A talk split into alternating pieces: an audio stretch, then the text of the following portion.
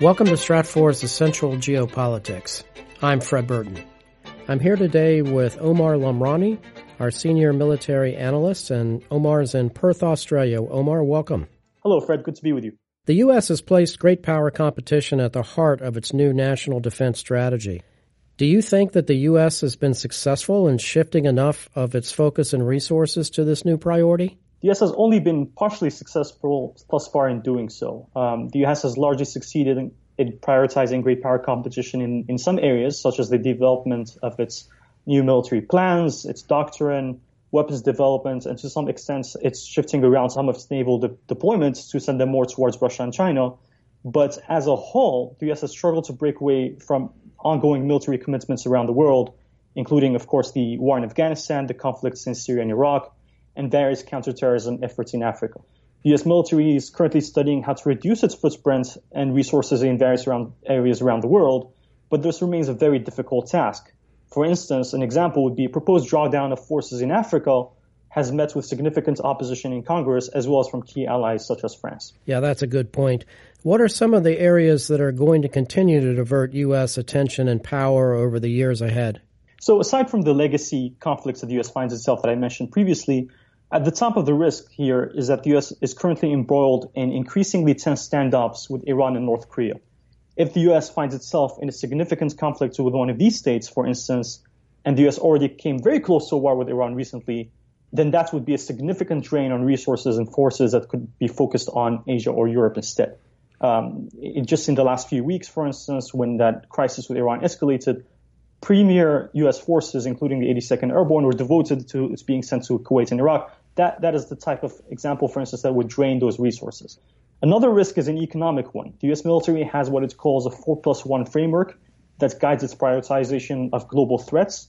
This includes China and Russia at the top, naturally, Iran and North Korea, and the plus one refers to transnational violent extremism.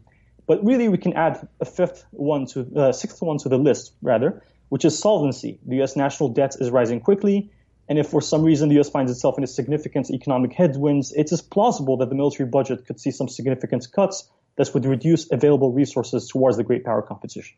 Isn't this, Omar, just how the administration kind of deals with global events from a geopolitical perspective? Meaning, I think about uh, President Bush 43 coming into office, and you might come in with an agenda, and then all of a sudden 9 11 happens. You look at the Trump administration, and now you're dealing with Iranian and North Korean antics that you have to uh, shift mm-hmm. and adjust to. That is absolutely true. Yes, this is not this is not the first time the United States has attempted to do what's, uh, you know, in the Obama administration, for instance, there was what's called a pivot to, to Asia. Um, and, and obviously that has not really worked out. Um, the Trump administration obviously is facing those new threats or, or, or flashpoints that emerge. And so, yes, absolutely, this is not the first time that we're seeing this kind of distraction happen. But the U.S. administration has, its current administration has focused quite a bit of its attention on uh, pursuing this track. And, and uh, one of the ways they've done it, for instance, is by seeking to uh, get allies on board. But but you know there have been a lot of constraints. What are the, some of the ways that the U.S. can remain competitive with great powers like China without abandoning its other global commitments?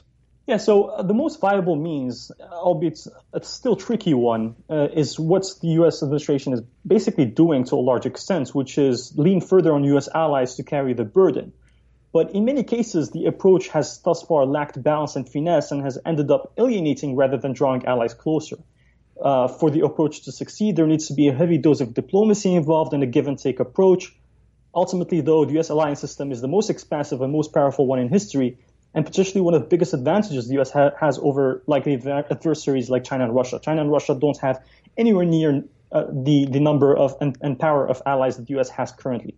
So if Washington successfully mobilizes these, these allies, and but that remains a big if, that could be a very powerful tool going forward, but it's a tricky balance to pursue. So that's interesting, Omar. But why is the U.S. so fixated on China if uh, they are the greatest power in the world? Oh, that's a very good question, Fred. Uh, the, the, it really comes down to two things. Um, first of all, we have to recognize that China, on its current trajectory, is growing very quickly in power and geopolitical heft which as great powers do, they look to the future. That means a decade, two decades from now, China could be a lot stronger if they don't suffer a catastrophe like a massive economic depression. So U.S. has planned to that day.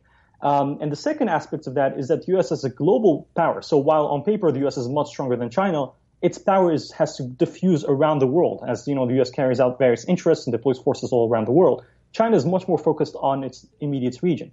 So when we talk about that balance between China and Russia, overall the U.S. is much stronger, but when it comes to directly how much how much power do they have, how many forces do they have, especially in the future in that region in the in the Western Pacific, that's somewhere where China could be very competitive against the United States going forward. Well, thank you, Omar. That was a fascinating conversation. Uh, appreciate the comments. And for those of you who would like more information on either Omar's writing or Stratfor analysis on great power competition, please visit stratfor.com slash subscribe.